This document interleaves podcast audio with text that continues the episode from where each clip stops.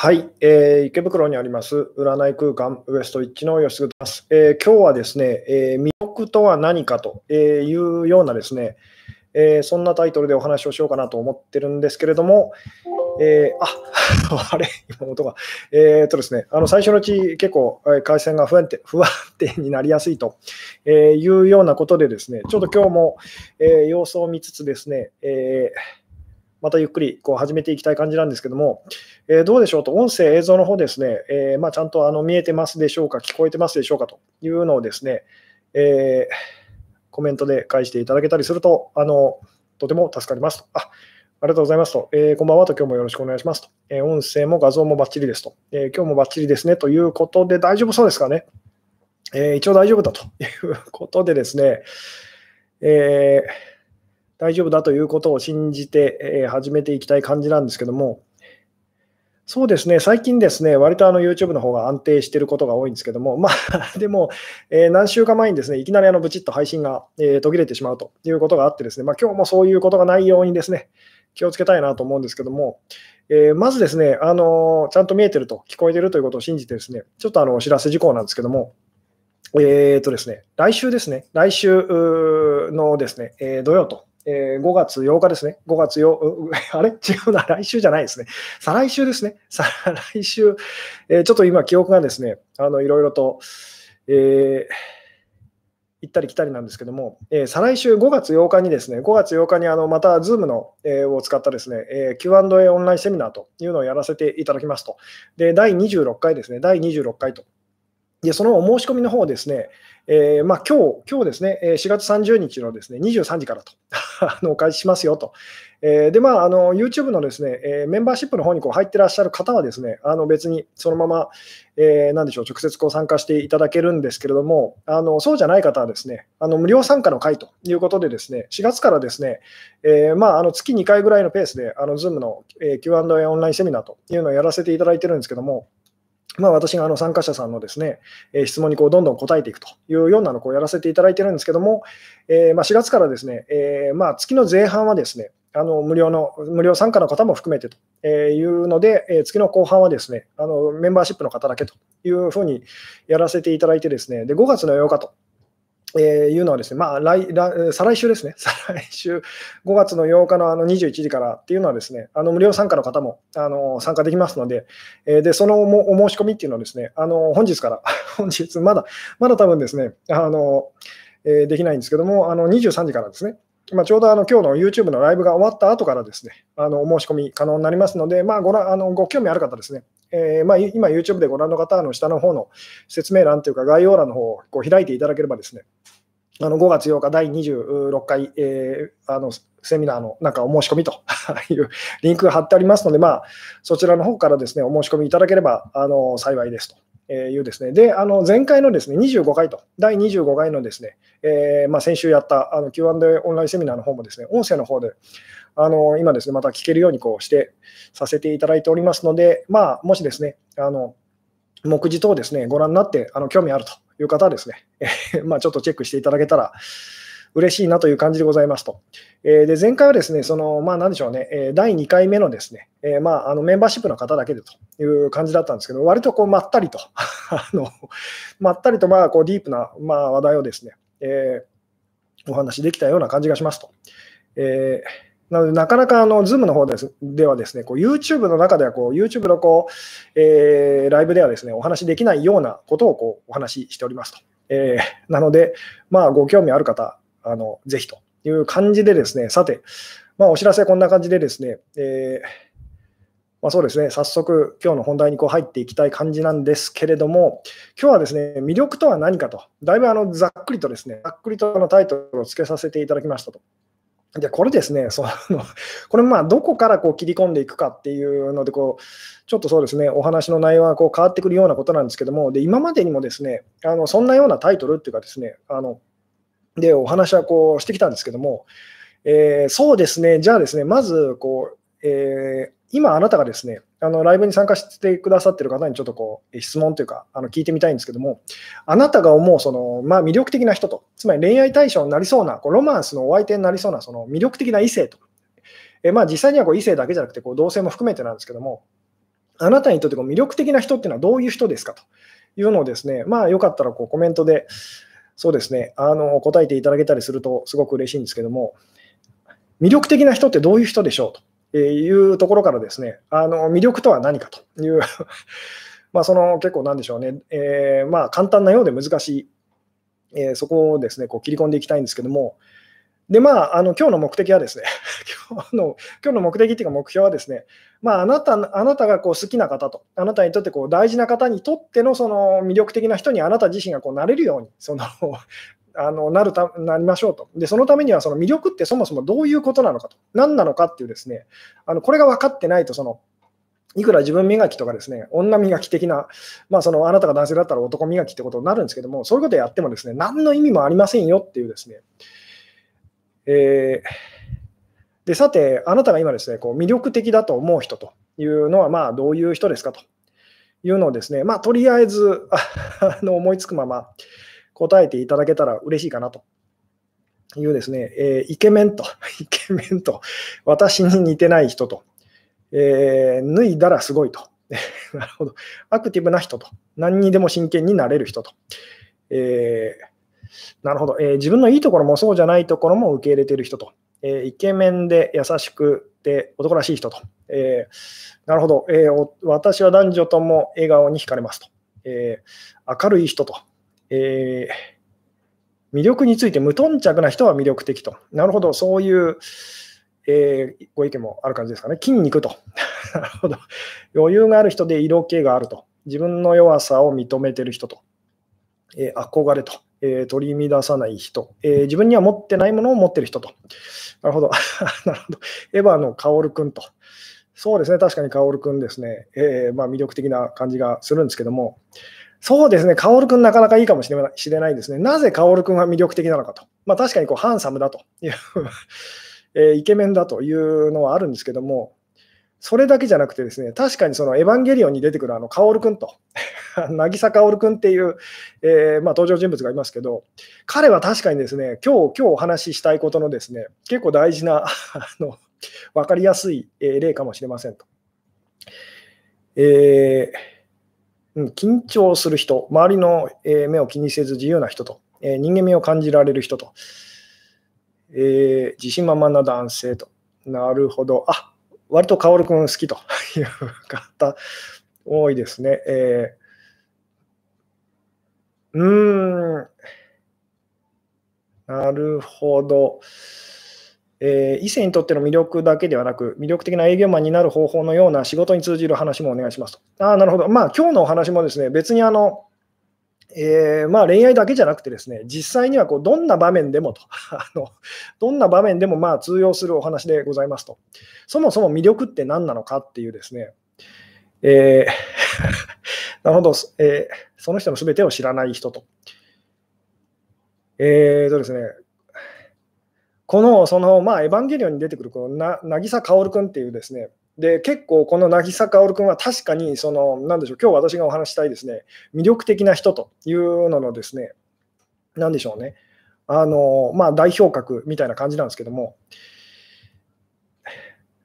で、今、あなたがその挙げた、あのまあ、でもいろいろ出てきましたよね。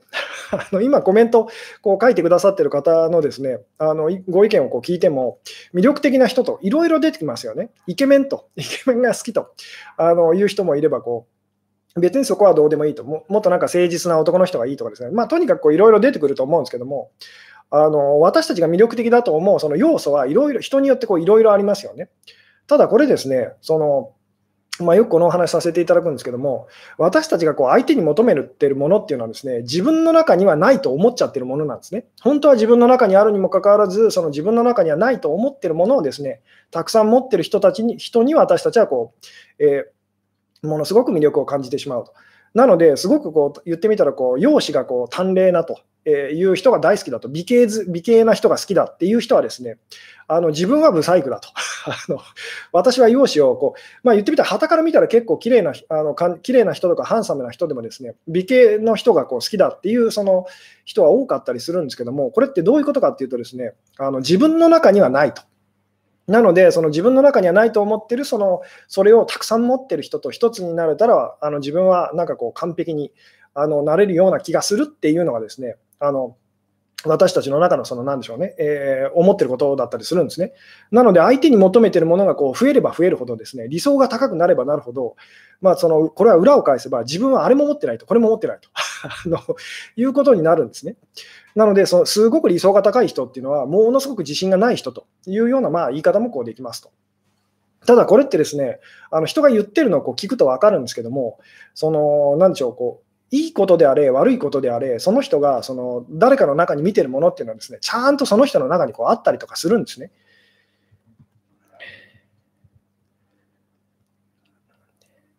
でですね、その、つまり、この辺が鍵になるんですけども、自分の中にはないものをたくさん持ってる人というのが、に私たちはこう魅力を感じるっていうですね。で、実際には何度も言いますけども、そもそも自分の中になかったら、それを外側にこう見ることもできないので、あの、なでしょうね。本当はみんな持ってるんですね。つまり、その、本当に外側にですね、えー、ハンサムな人と、あの、なでしょう、えー、あるいはこう、すごいこう、綺麗な人が好きっていう人っていうのはですね、当然美意識高いので 割とその、旗から見たら、いや、結構その、あなたもイケてるじゃないですかっていう人がこう多かったりするっていうですね、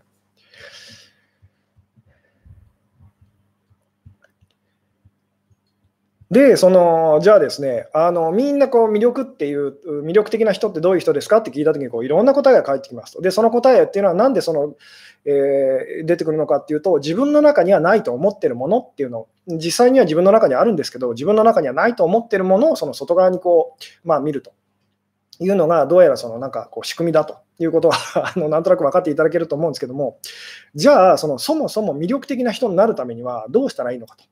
いうですね、あのじゃあ魅力って何なんでしょうと。えー、つまり魅力的な人の共通点って何なんでしょうっていうですね、まあ、ここからがちょっと難しいんですけども、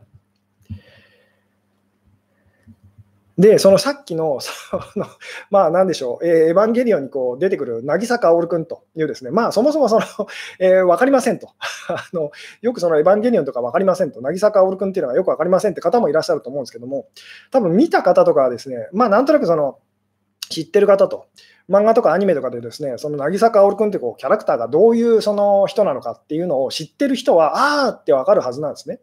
例えばその渚薫君がこうハンサムじゃなかったとしても、多分私たちは魅力的だと感じるんですね。で、それはなぜなのかと。で、そこがつまり魅力っていうもののこう本質ってこうなってくるんですけども、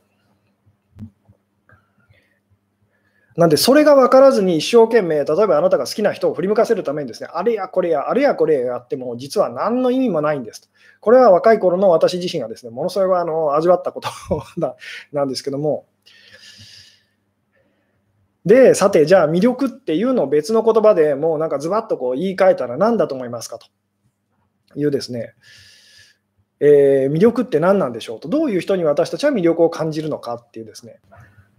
うん、どんなキャラクターか教えてほしいですと。えっとですね、これは私もなかなかこう説明しづらいんですけども、えー、なんて説明したらいいんですかね。まあでもこう主人公の、えー、碇シンジ君とものすごくこう仲良くなる。あの、なんでしょうね、シンジ君の心にこうすごく深くこう入ってくる、そういう、なんでしょうね、シンジ君の憧れの人みたいな、憧れのこんな男の子に、男の人に、あのこんな存在に自分はなりたいみたいな、その理想の本当自分の理想像みたいな、主人公にとってのこう理想像みたいなですね、あのすごい器用で、あのものすごいこう美少年でと。えー、で、まあ、ひょうひょうとしててっていうですね、あのまあ、いつもの私の言い方で言うと、すごい余裕がある人と。いうですね、まあ、そういう言い方もこうできるんですけども、で、その、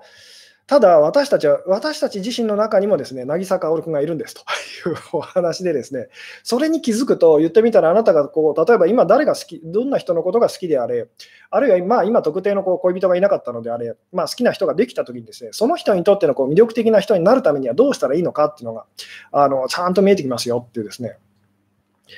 じゃあこの魅力っていうのを、まあ、その、なんでしょう、別の言葉でもうズバッとこう言い換えたら何だと思いますかっていうですね。えー、神秘的という、そうですね、あの落ち着いてると、えまあ、その辺もですね、こうすごく、えー、キーワードではあるんですけれども、えー、うん、天真爛漫な人と、えー、自分に価値を感じてる人と、そうでしょうかと。あのこの辺、この辺なかなか説明するの難しいんですけども、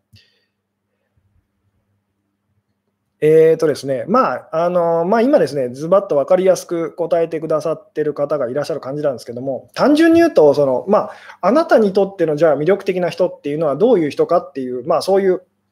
あの視点でこうお話をさせていただきますけども、なぜかっていうと、さっきも言ったように、形の上では私たちは、そのまあ、なんでしょうね、こう魅力的な人の中にこう見るものっていうのはこう、いろいろこう違ったその要素を私たちはこう見るからですと。で、そのなんでそうなっちゃうのかっていうと、自分の中にこう欠けてるものというのをこうたくさん持ってるっていうふうに感じる人に、私たちは、まああのまあ、ものすごくこうなんでしょうね、まあ、魅力を感じるってお話なんですけども。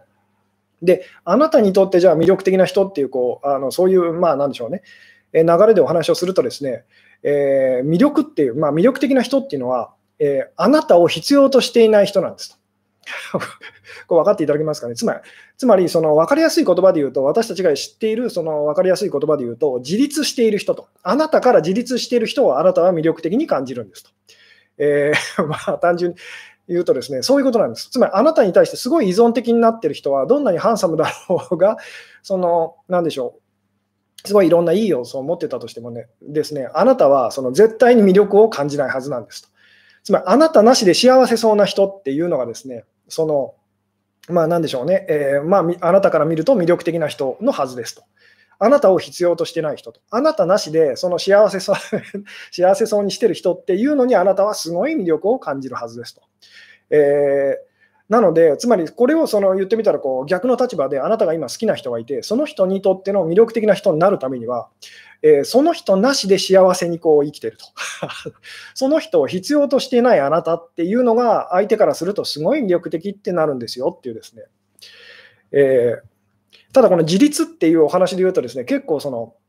以前にその自立というのは実は幻なんですと、幻想なんですよと、ありえないことなんですってお話をこうさせていただきましたけども、でこれはですねその自立とはその自分のエゴに、その自我にこう依存することですよと。つまりその 自立、自立って言ってますけども、その自分は自立してるっていう人はですね、まあ単純に言ったらそのおかしな思い込みをしてると。つまり、例えばその私は自立した大人の大人ですという方はたくさんいらっしゃったりとかするんですけども、じゃあその人に、いや、じゃああなたはその今着てる洋服を自分で一から作ったんですかと聞いたら、当然、大抵の人は、いやいや、違いますよと、これはあのどこどこで買ったんですよってこうなりますよね。つまり、じゃあその その洋服屋さんだったりとか、作ってくれてる人だったりにこう依存してるじゃないですかってこうなりますよね。つまりその私たちは何でしょうねあの自立すると、それだけでその存在するということはですねできないその、まあ、生き物なんですと。えー、なので、じゃあ自立と、私たちが思う自立っていうのはですね、どういうことかっていうと、自分のそのエゴにこうあの依存してる人と、まあ、自分のアイデンティティとキャラクターにものすごいこう自分自身をこうすごい頼りにしてる人というのが、まあ、その一般でいうこう自立っていうふうにですね、あの思っていただきたいんですけども、ただ、ここでですね、あのなんでしょうね、えー、ちょっとですね、あの想像していただきたいんですけども、世の中にはこうすごく自立できてない男の人にものすごいこう、まあ、いわゆるこうダメンズですよね。ダメな男の人と。ダメな男の人にものすごく執着すると。つまりダメな男の人にものすごい依存してる人、女性もいたりしますよね。さて、じゃあこれは何でだと思いますかと。ここがだから難しいんですけども、つまりいかにもその言ってみたらこう自律的な、まあ実際にはこう自立なんか本当はできてないんですけども、まあでもその、なんでしょう、何でも自分でできちゃうと、何でも自分でやっちゃうというですね、誰も誰の助けも必要としてないような、そのそういう感じのまあ男性、女性というのが世の中にはいますと。で、そういう人が、に私たちはすごいこう魅力を感じたりするんですけども、ところがですね、一方で、その真逆の、ものすごいこう言ってみたらこう依存的な人と、あの、なよっとした、まあなんでしょう、こうダメな、えー、言ってみたらその紐みたいな、そういう男の人にものすごいこう依存しちゃう女性っていうのもいますよね。えー、で、さて、これはなぜなんでしょうと。つまり、その、魅力を感じるっていうことで言うと、そのすごい、超自律的なその人にこうあの魅力を感じるという、それはなんかあの分かると思うんですけども、すごい依存的な人にこう依存する人と あのあのいうのもこういますよね。で、これはどういうことなのかと。でここここで言ってみたら、その何でしょうね、魅力ってどういうことなのかっていうのはこう見えてくるってお話なんですけども。うんえー、うん、あなるほど、えー、ダメな人といると自分がマシに感じられるからと。しなびたホストみたいなイメージと。そうですね、そのダメな男の人にもものすごく依存してる。つまりここで、これがけだから結構難しいお話なんですけども、ダメな感じの男の人と、まあ、あなたが女性だったらってことで今、あのまずお話をこう進めさせていただきますけども、まあ、実際にあなたが男性だったとしても同じですと。ダメなタイプの男の人にその魅力を感じるのは、えー、人、時もありますよね。でも、そのまあ、分かりやすく自分よりもこうはるかにこういろんなことがこうできてる人と、自律的な人にこう魅力を感じるという時もありますと。で、実はこれ同じことなんですと。これがその、つまり同じだと いう、その、ことが分かってくると、その魅力の本質っていうのはつまり見えてくるんですけども、えー、そしてちょっとですね、鼻をかませてくださいと。えー、今日ちょっと花粉症がですね、えー、いつもよりひどい感じなんですけども、つまり魅力とはその自律的なことだというふうにその言うと分かりやすいですねって話はさっきしたんですけども、えー、でもちょっと待ってくださいと、全然自立できてないその男の人にものすごい魅力を感じるってこともあるんですけどと、あれはどういうことなんですかってこうなると思うんですけども、そしてさっき私が言った、実は自立っていうのはですね、あの存在しないんですと。自立っていうのは結局自分のエゴに依存してる人のことなので、じゃあこの辺でなんとなく魅力ってどういうことかこう見えてきませんかっていうですね。えー、うん。あ、なるほど。自分が そういう人と付き合ってるとこ自分が自立してる気になれるってことですね。えー、自分に魅力を感じられると、えー、自分よりダメな人といれば、その人よりダメじゃないと思えるからと。え自分の優位性を感じたいからと。えダメな人間といると自分のダメさをごまかせるからと。えーえーとですね、これをだから説明するのはすごい難しいんですけども、魅力っていうのはですね、であくまでもそのあなたから見てその魅力的な人っていうそのこういうお話をしますけどもあなたから見て魅力的な人っていうのは、えー、まあこう覚えておいてくださいと。あなた以外の誰かや何かに依存してる人と。もう一回言いますと。ここがすごいこう簡単なようで難しいので、えー、あなたにあなたから見て魅力的な人っていうのはですねあなた以外の誰かや何かにこう依存している人っていうのをあなたは魅力的に感じますと。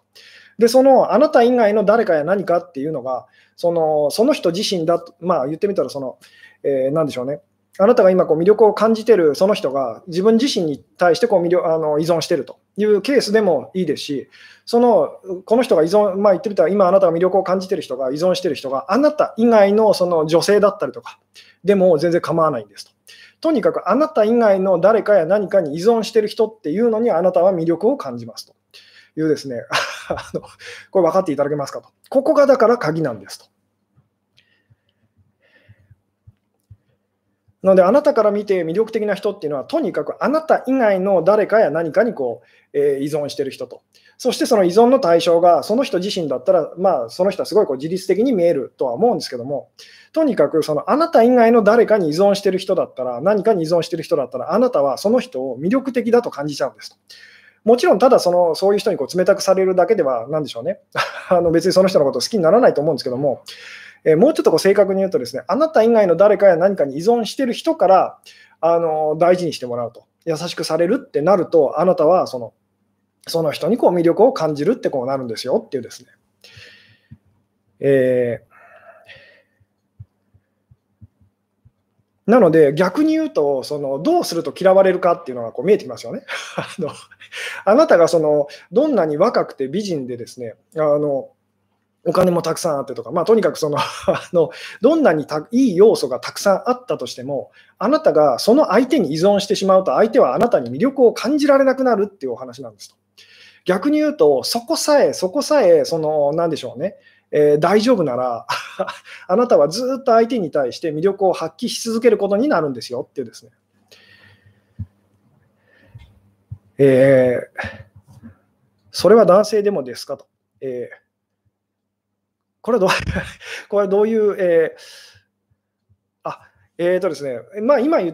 えばその今あなたが女性でその相手がこう好きな相手がこう男性でですね、その男性に魅力を感じてほしいと思うとしますよね。で、今言ったようにですね、とにかく私たちはみんな自分以外の誰かや何かに依存している人に魅力を感じますと。で、まあ、それを分かりやすく言うと、その自律自律的な人と、あなたに対して自律的な態度の人と。で、あなたに対して自律的な態度を取っている人っていうのはですね、他の何かや誰かに対しては、ものすごい実は依存的だったりするんですね。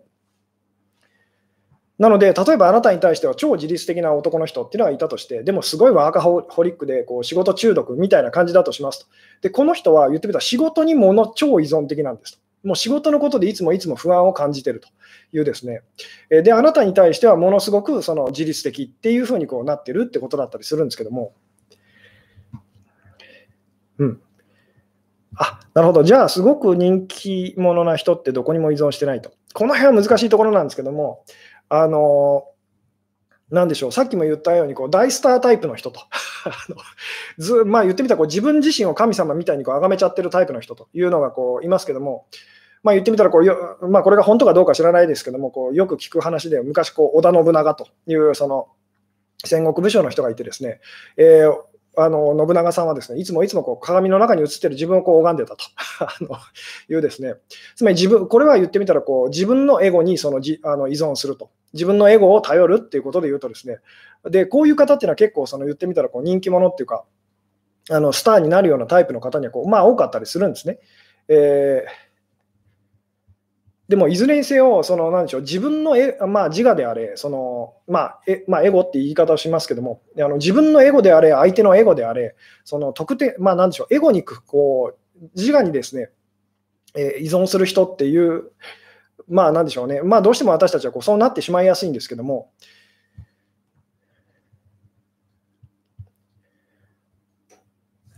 うん、えーなるほど、今彼への依存から脱出つ、えー、言えてないですね、脱出中ですと。離れても絆が、えー、がってる気がしますと。結局、その何でしょうね、えー、もう一回言いますと。魅力って何かっていうとですねああの、あなたから見て魅力的な人という、そういうお話のさせ方をしてさせていただきますけども、あなたから見て魅力的な人っていうのはですね、まあ、あるいはその人から見て魅力的な人っていうのは、その人以外の誰かや何かに依存している人のことなんですと。なので、そのあなたがもしもその何でしょう好きな人にですね、えー、もっとこう魅力を感じてほしいと思うのであれば、えー、その人以外の誰かや何かにそのもっと依存するということをやると自然とその人に魅力的に思ってもらえるようになります。つまりその人に対してはすごく自律的にこう、まあ、自然と言ってみたらこうそういう態度にこうなっていくのでで、その依存する対象があなた自身であっても別にそのまあいいですし、あの他の 例えばその人以外の異性だったりとか、あるいはそのまあ、趣味でも仕事でも、えー、まあ、あの、なんでしょう、えー、宗教でも あの、その辺本当何でもいいんですと。結局その、その人以上に大事な何かがあるっていう状態が、そのその人にとって、あなた、その魅力的だってか、あの、なんでしょうね、感じさせてくれるっていうことなんですと。うん。じゃあ彼以外のことに依存したらいいのかと。そうです。あのまあ、言ってみたらその、えー、ただし難しいのは、その私たちはその今あなたが例えばこう、なんでしょう誰かにこう依存して苦しいってなってるように、その苦しいって感じる対象を、そのまあ、なんでしょうね、えー、あのなんでしょう変え変えるっていうことだけなので、言ってみたらこう、あの恋愛のことですごいこう苦しいと、えー、好きなその彼氏にこう依存してですねものすごい苦しいってなって、まあ、つまりその人に魅力が伝わらなくなっちゃう、魅力が伝わらなくなっちゃってるこう状態なわけですよね。で、その時にあなたがこう、じゃあ仕事に、もっと私は仕事に生きようって言ってこう仕事にこう依存するとしますと。そうすると何が起きるかっていうと、あなたは彼のことでは苦しまなくなるんですね。なぜなら、以前に比べてどうでもいい人になっていくからですと。つまりその人がいなくても大丈夫ってなっていくからですと。ところが今度は仕事に依存してるので、仕事で苦しいってなると。仕事での評価がものすごいこう自分にとってこうウェイトが 大きくなっていくというですね。結局、その私たちはこう依存してるこう、なんでしょう、誰かや何かのためにですね、こう自分を犠牲にするっていうふうにあのやってしまいやすいので、えー、でものすごいこう苦しいっていうふうにですねこうなってしまうと。ただ、まあ、基本は言ってみたらこう魅力ってどういうことかっていうと、あのその人以外の人や、なんでしょう、人や物と、とにかくその人以外の何かに依存していたら、あなたはその人に対してはずっと魅力を発揮し続けることにこうなるんですよっていうですね、ここがその今日一番伝えたい、まあ、なんでしょう、こう大事な肝だったりとかするんですけども。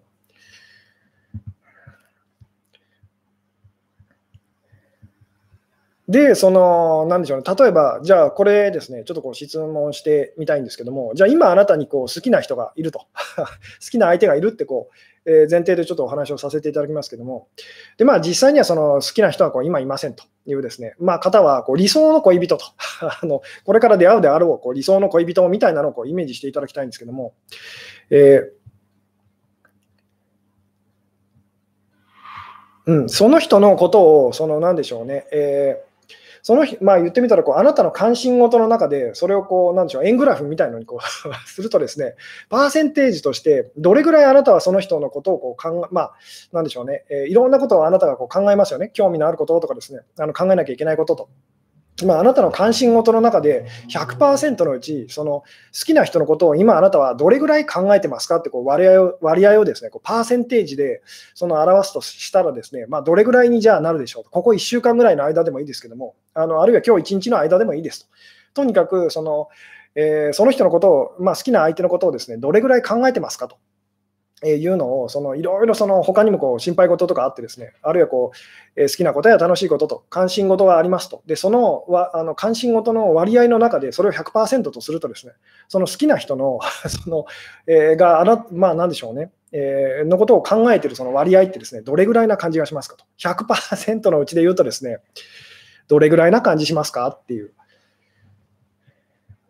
で、まあこれはですね、相手との関係がうまくいってる時と、あるいはうまくいってない時でだいぶこう割合は違うと思うんですけども、えー、どれぐらいでしょうと。で、まあ、なんとなくで、まあ、この辺ですね、遊びだと思って、クイズだと思ってですね、あの答えていただけると嬉しいんですけども、えー、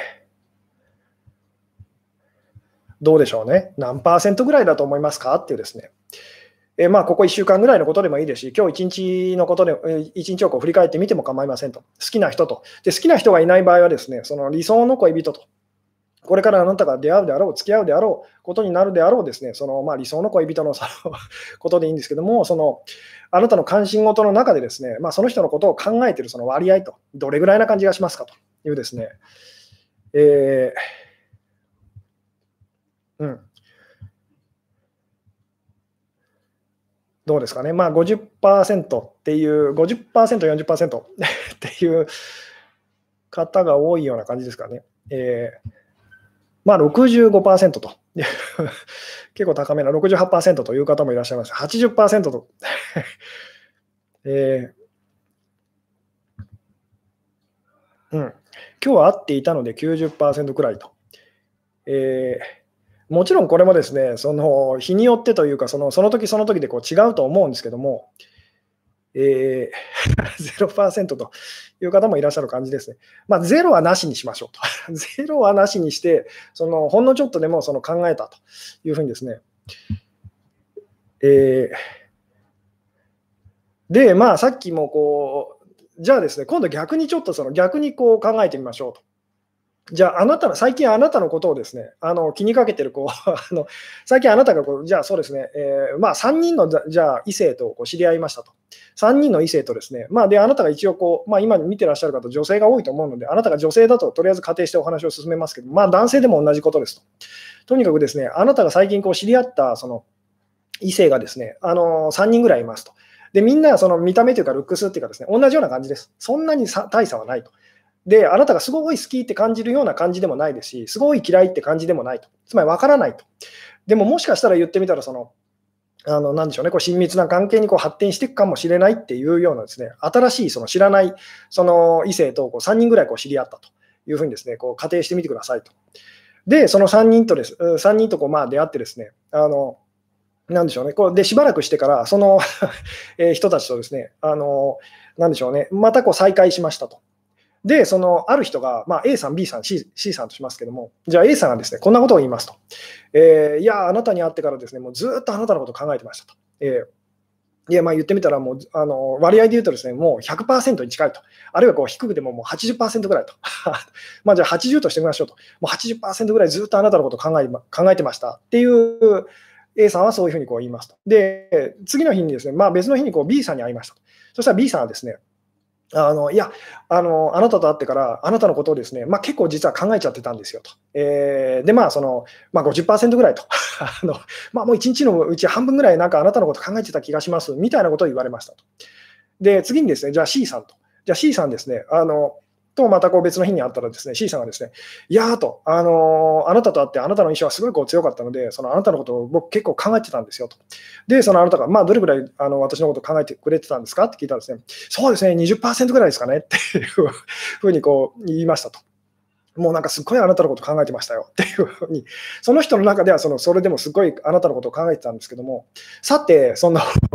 どうでしょうと。どの人にあなたはなんかこう魅力を感じますかと。まあ、その80%、まあ、100%ぐらいと、まあ、でもその、えー、あるいはこう80%ぐらいと、最低でも80%ぐらいずっとあなたのことを考えてましたよと、1日のうち8割はあなたのことを考えてたっていう男の人と、であなたのことをもうあの半分ぐらいと、50%ぐらいと、あの1日のうち半分ぐらいはもうずっとあなたのことを考えてましたという人と、で、そのサインがですね、まあ、あなたのこと20%ぐらいだと。あの、そのぐらいまあ考えてましたよっていうふうにですね、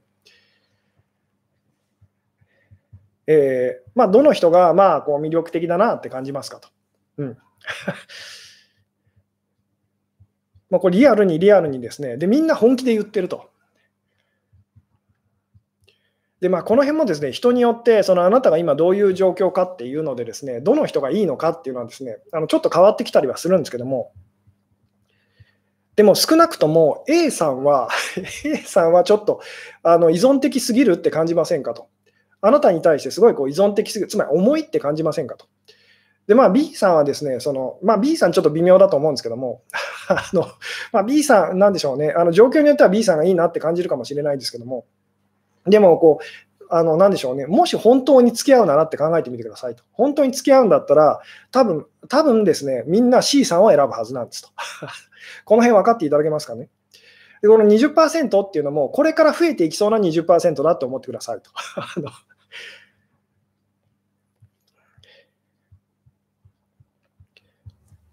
うん、で、憧れの人に言われたらと。だから必ずそうなりますよね。だからもうここを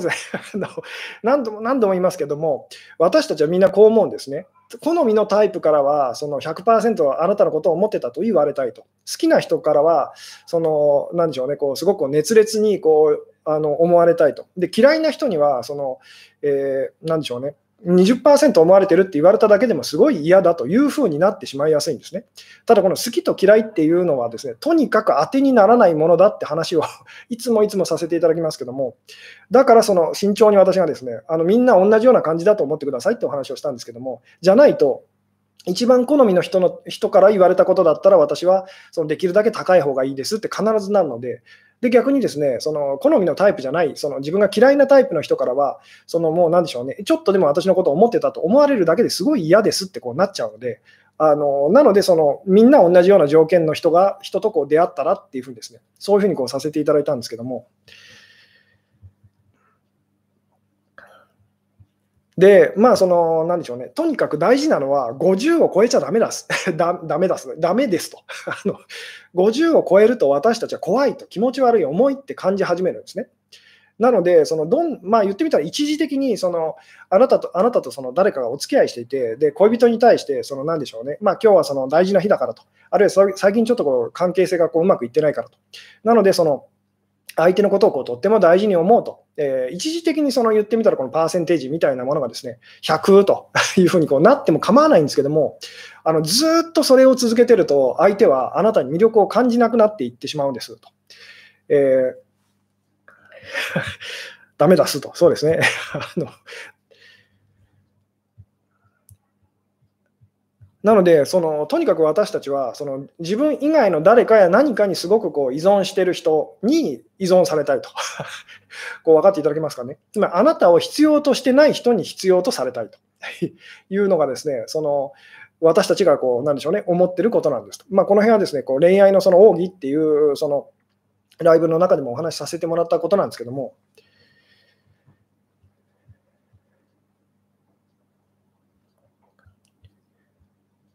なので、とにかく、その何でしょうね、あの魅力っていうのは何かっていうとですね、えー、その人をあの、その人以外の誰かや何かにその依存してるっていう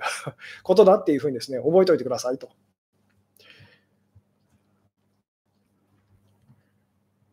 恋したら50%以上になっちゃいませんかと。えー、で、まあ、そうなってしまいがちなんですけども、でそうするとどうなるかっていうと、あの関係性が悪化していくんですと。で、なぜだってなって、その、なんでしょうね、お店に相談してしに来てくださる方いらっしゃるんですけども、で、思い出してくださいと、あなたがその人のことを、じゃあ、その、あなたが好きかどうかはともかくとして、その人があなたにすごい夢中だった頃のあなたを思い出してみてくださいと。その頃あなたの関心事の中でその人が占める割合はどれぐらいでしたかって聞くとですね、そういえばかなり低かったですと。全然その気にしてませんでしたと。相手にしてませんでしたと。そうですね、10%もそのあったかどうかっていう感じなんですね。あの分かっていただけますかね。なので、その、なんでしょうね、えあなたの中でその人が占める割合がですね、こう増えれば増えるほど、そので、50を超えたらですね、もうその、なんでしょう、その人はあなたにこう魅力を感じ感じることがとっても難しくなっちゃうんですっていうですね。うんえー、芸能人とファンが付き合うのは無理ってことと、別に無理ではありません。あの無理ではないんですと。だから実際に芸能人の方とファンの方が付き合うっていうのはですね、そのよくあったりとかしますよね。じゃあ、その付き合えるファンと付き合えないファンの違いは何かっていうと、何度も言いますけども、その例えばその芸能人の方にこう依存してる度合いが全然違うんですと。まあ、単純に言うと、その普通の人として その芸能人の方と接してる人っていうのはその付き合えるんですと。つまり私とあなたは同じですねっていうふうに、そんな変わらないんですねっていうふうに、なんかすごいこう憧れてましたけど、なんか普通のおじさんなんですねとか、っていうふうにこうなると付き合えるんですと。なぜなら、その同じだと感じると私たちは仲良くなれるからですと。でもこれが好きとか嫌いってやっちゃうとですね、違うと。えー、あなたは私と違ってすごくこう素敵な人と、あるいはその逆のパターンもあるんですけども、あなたは私と違ってすごくダメな人と。で、ここでこう、まあ、つまり好き好きとか嫌いっていうのはこう違いっていうのをこうすごくあの生み出してしまうので、違うと私たちは当然ですけど、こうギクシャクし始めると。あのうまくいかないっていうふうにですね、こうなっちゃうっていう。なので、好きとか、もうとにかく私たちこう好きと嫌いっていうですね、あのそれにこうこだわって、結果、ものすごい苦しむことになるんですけども、そんなのどうでもいいんですと。なぜならあなたの好きも嫌いも10年も続かないものだからですと。昔大好きだった芸能人は今も追いかけてますかと。そういう人もまあいるかもしれないですけども、大抵の場合は違う誰かを今追っかけてませんかと。ただし、その違う誰かを追っかけてるあなたにとって過去を追っかけていたその人と、過去ものすごい苦しい思いをしたそのあなたの偶像と、あなたの依存しているその対象っていうのは、今、全然言ってみたら あの、まあ、苦しくないと、その人のことで苦しんでませんよねっていうですね。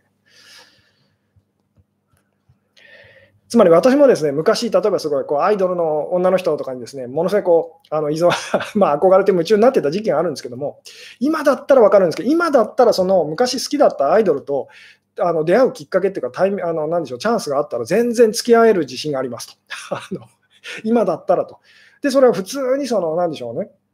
あの普通の女の人としてこう別にこうなんでしょう、えー、接すればいいだけの話なので でもその頃はもうすごいこう自分にとってこう神様みたいにこうやってしまってたので、あの頃はまあ当然その、なんでしょう、お付き合い云々よりもこう近づくことさえこうできないだろうなっていうのは分かりますと。うんえー、どうしても好きオーラを送ってしまうと。えー、で、送った結果、どうですかと。あの気持ち悪がられたり嫌がられたりしますよねっていう。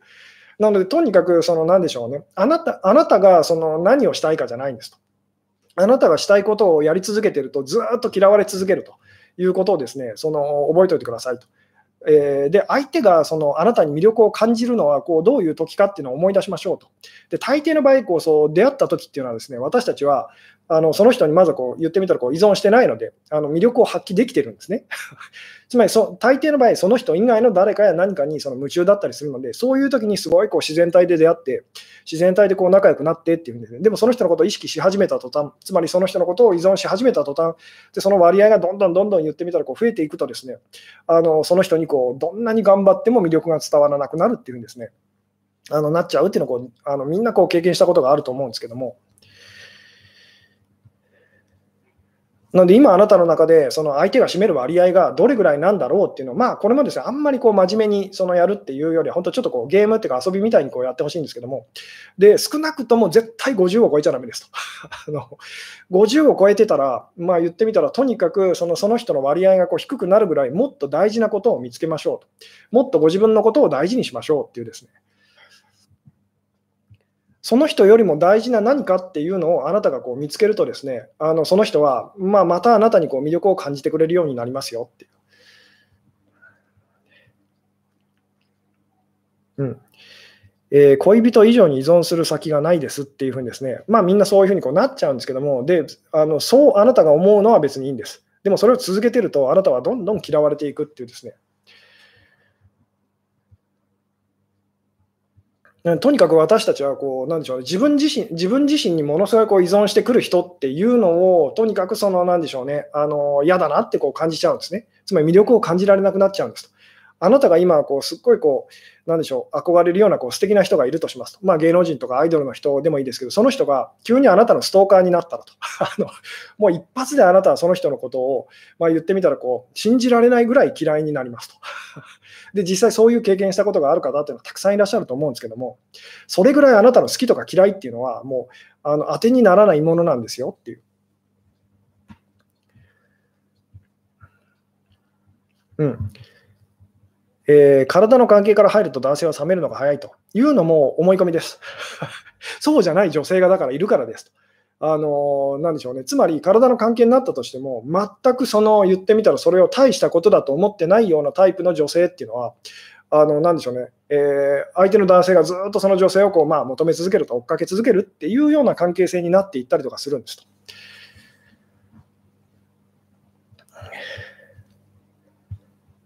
なので、その人を大事に思うことはあの全然いいんです。ただし、それをその言い訳にして、その人生の他の分野と、他の人たちの人間関係というのをその大事にできないっていうことが、その何でしょうね、あの問題なんですと。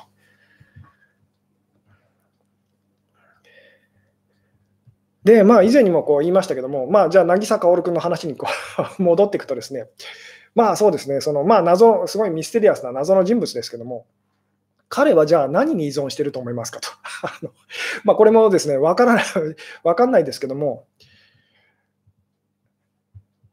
つまり彼は言ってみたら、本当、自分自身を含めて、この世の中の、その、なんでしょう、ありとあらゆる、その、何か特定のものに依存してない感じがしますよね。だから超すごいこう自律的っていうふうにですね、あの、まあ、すごい魅力的ってこうなるんですけども、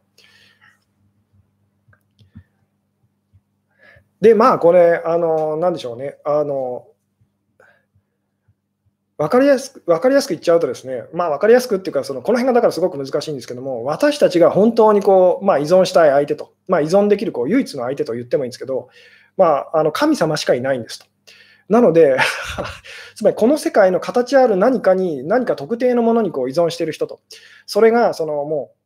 恋人であれ、お金であれ、その仕事であれと、とにかく形のある何かに、特定の何かに依存している人っていうのはですね、まあ言ってみたら、それ以外の人や、そのだったりにはすごいこう魅力を発揮することがこうできたりするんですけども、その自分が依存しているものに対しては、ものすごいこう自分がこう弱くて、そのなんでしょうね、あの自己犠牲的になってこう苦しむってことをこうあのやっちゃったりとかしますと。でもこれがこの世界でこう依存できる特定の何かこうないってなるとですね、あのまあ、自然とこう魅力を発揮することがこうできるようになると。つまり神様にこう依存している人っていうのをこう想像できますかと。で、これですね、なんか怪しい宗教にはまってる人を思い浮かべちゃうかもしれないですけども、私が言ってるこの神様っていうのはその形のあるその何かではありませんと。なので神様っていうのはそのなんか何でしょうね、あの神様っていうのをこう思い描ける人と。いや、うちの神様はこういう姿をしてるんですと あのいうその、そういう人はその言ってみたら、えー、誰かこう特定の人にですね異性にものすごくハマってる、そのそれですごい苦しい思いをしてる人っていうのと同じで、ですねあの本当の意味ではその神様にこう依存できてないと。まあでも、その渚薫君っていうそのあのキャラクターがですね割とその今私が言ってることにこう近いと。誰にも依存して、自分自身を含めて誰にも依存してないように見えると。えー、でもそれは言ってみたらこうもっと大きな本質的なこう何かに絶対的にこう依存してるっていうですね、まあ、この辺こう説明するのはすごい難しいお話ですけども、うん。えー、逆にプレイボーイを好きにさせる、えー、ポイントはありますかと。とえー、いや結局そのななんでしょうね、えー、相手がどんな人であれ、その人に、なんでしょう、その人以上に自分が何か依存していたら、まあ、言ってみたら、その人は、その、そのなんでしょう、相手にこう魅力を感じるようになるっていうですね、もうこれだけなんですと。なので、まあ、よくある話ですけども、こう、なんでしょうね、女の人たちの中で、間でですね、よく言われてることがあるんですけども、とにかくあのサーファーだけは好きになっちゃだめだと。別に、本当はサーファーだけじゃないと思うんですけども、サーファー、サーフィンやってる人とかですね、山登りが好きな男の人とか、あのもうそういう人は好きになっちゃだめだっていうふうにですね、よくあの あのいうそういう話があったりするんですけども、まあ、これっていうのは言ってみたら、そのどう絶対その言ってみたらこうサーサーフィンやそのなんし山登りに勝てないからと。あのえー、なので、そのすごいこう、なんでしょうね、えー、そういう男の人を好きになると、まあ、すごい苦しむことになると。ただ、それっていうのはすごくそういう人が魅力的だっていうことでもありますよねっていう。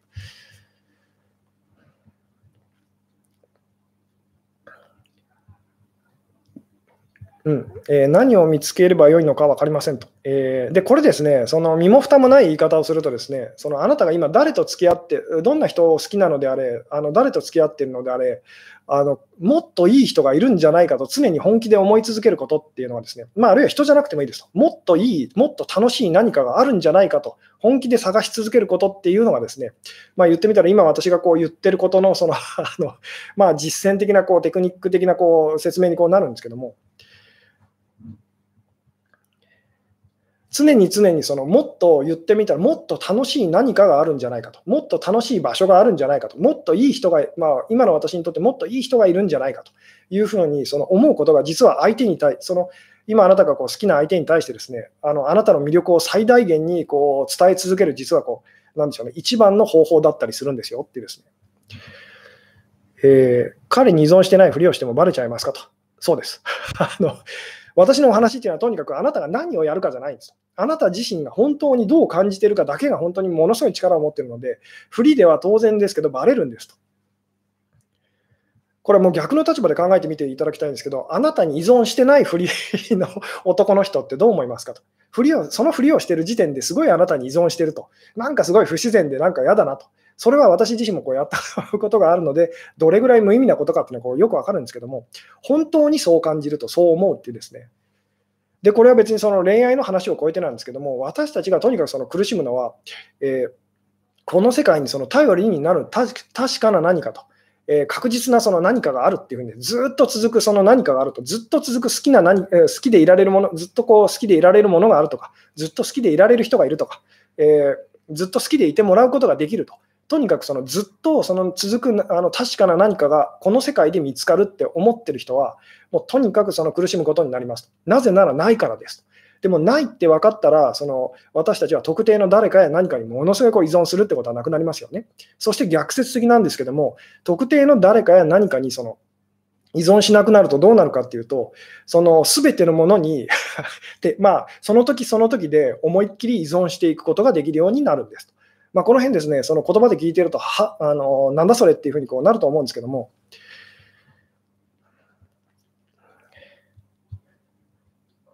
うんえー、今探してますと、3度の飯より夢中になれること。で、そういう探し方をすると見つかりません。私も昔それをやってたから分かりますと。今の自分が本当に人生をかけられるものと。それって結局、その人生をかけられるような恋人を探してるのと同じですよね。で、何度も言いますけども、この世界でその、これさえ見つければもう大丈夫って思うものを、その、なでしょうね、見つけられると思ってる人は、もうずっと苦しむことになるんです。見つからないと分かった上で、そのでも でもこれはそれっぽいなってものをその、えー、見つけていきましょうと、まあ、この辺が説明するのはすごく難しいんですけども、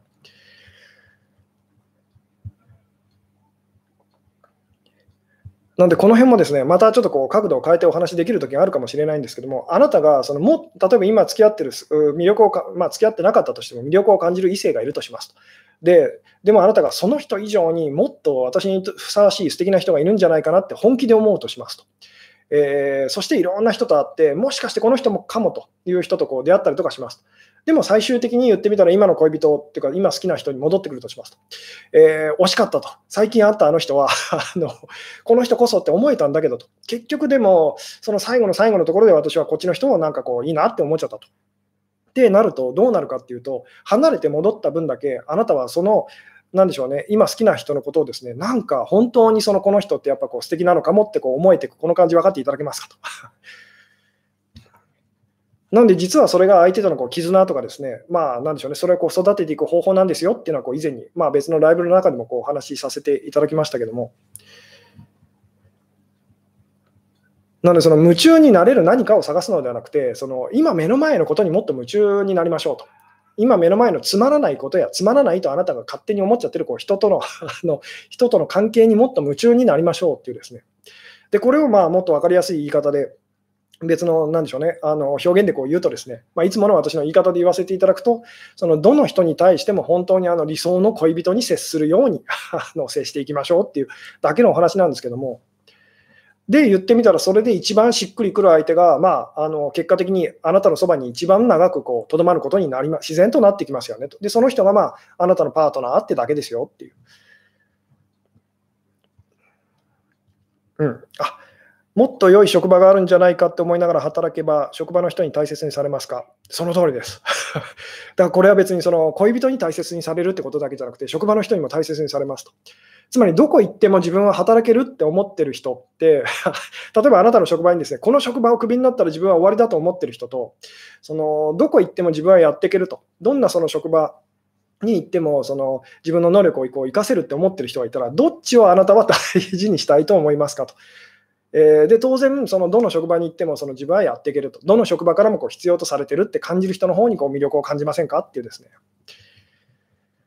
なので、常に常にもっと、あの、なんでしょう、もっといい職場があるんじゃないかなっていうふうにですね、あの、まあ、探し続けてる人と、えー、もっといい仕事があるんじゃないかと、で、もっといい恋人がいるんじゃないかというふうに、結果的にそういう人っていうのは、そのなんでしょうね、えー、今自分が一番魅力を感じている人に一番大事にしてもらいますと。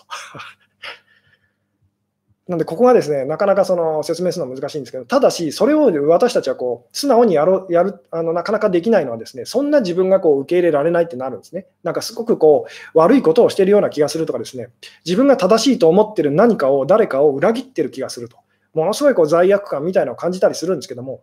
で、言ってみたら、その私はそんなことできないっていうふうにですね、あの彼に悪いからと、彼女に悪いからと。で、その付き合ってもまだいない、その自分が勝手に片思いしてる相手にですね気を使って、ですねあの他の男の人と会うと、その彼に悪いからってこうよく言う女性いるんですけども、でそのじゃあ、今好きな男性とこう話したこともないと。で、その話したこともない人のにそのが嫌な気分になるからって言って、ですねその他の異性とこう話したりとかしないっていうふうに一生懸命こうしてる女性がいるんですけども、ものすごい重いですよね。で、こういう人がその自分が逆の立場にそのなった時にこう分かると思うんですけども、そういう人がどんなにその、なんでしょうね、もともとは魅力的な人だったとしても、ですね、えー、お付き合いしたいとは思わないですよねっていうふうにですね。まあ、昔私自身もそあのそういうことをやってましたけども、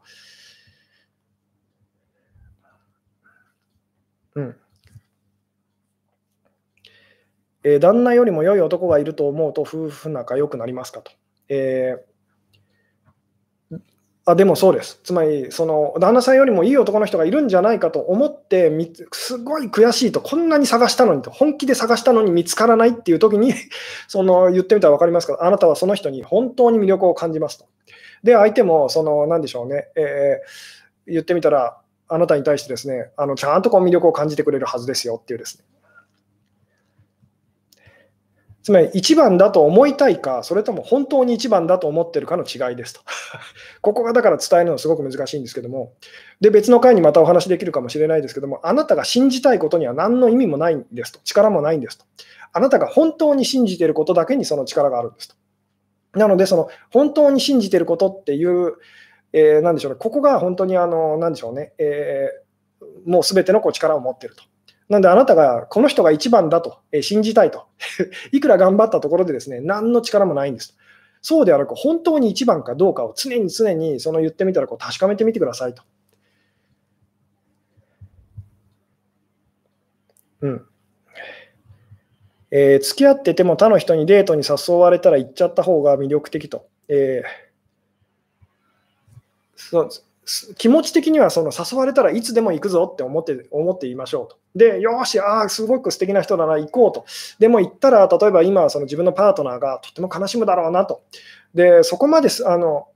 自分のパートナーを悲しませてまで、この人とその言ってみたらこうデートあのしたくはないなって自分の気持ちにこう素直になったとします。そうするとあなたは、やっぱりなんだかんだ言って私この人のこと好きなんだなってこうなりますよねと。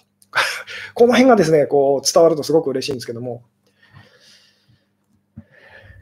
うん。えー、1番が3人いるんだけどと。それはどの人も1番じゃないってことですね。じゃあ、その言ってみたら1番が3人だと、そのその3人よりもさらにもっと言ってみたらこう、えー、素敵だなと思う人を探し続けましょうっていうですね。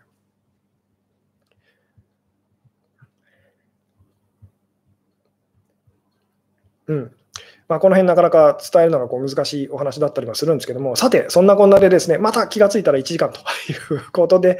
今日はこの辺でお話を終わろうかなと思うんですけども、今日はですね、えー魅力とは何かという話をしてきたんですけども、でちょっと難しい表現になっちゃうんですけども、あなたから見て、まあ、その人から見てこう魅力的な人っていうのはですね、えー、その人にその、その人以外の誰かや何かにものすごい依存している人という、まあ、とりあえずですね、あのそこを覚えておいてくださいと。なので、あなたが単純に言うと今あなたが好きな人がいて、でも全然その相手にされないと。えー、だとしたら、その人以上に大事な何かや誰かというので、それがそのご自分のお友達とかご家族とかでも、あるいは自分自身のその、まあ、なんでしょう生活と、まあ、何でもいいんですけども、とにかくその人を一番にしちゃだめですと。その人を一番にすると、その人はですねあの不安になって離れていってしまうんですと。で、まあ、この辺のお話はまたあの回を改めてですね、もうちょっと詳しくできる、そうですね、機会があるかもしれないですけども、えーうん、1番がいると見つけられませんっていうのはですね、あなたが1番だと信じたがってるだけで、本当に1番かどうかは常に常に常に比べてないとわからないですよねと。この辺をですね、だから説明するのはすごい難しいんですけども、何度も言いますけど、あなたがそのどう思いたいかではないんです。本当にどう思ってるかがその力を持ってるんです。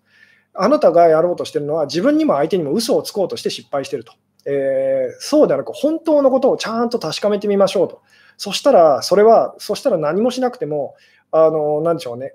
え気持ちはちゃんと伝わりますよっていうですね。さて というところでですね、まあ、ちょっと長くなっちゃったので、今日はですね、この辺でお話を終わろうかなと思うんですけども、まあ、とりあえずですね、その好きな人がいるとして、その人のことを50%以上そのなんでしょう、思ってしまうとですね、その人自身のためにもならないと覚えておいてくださいと。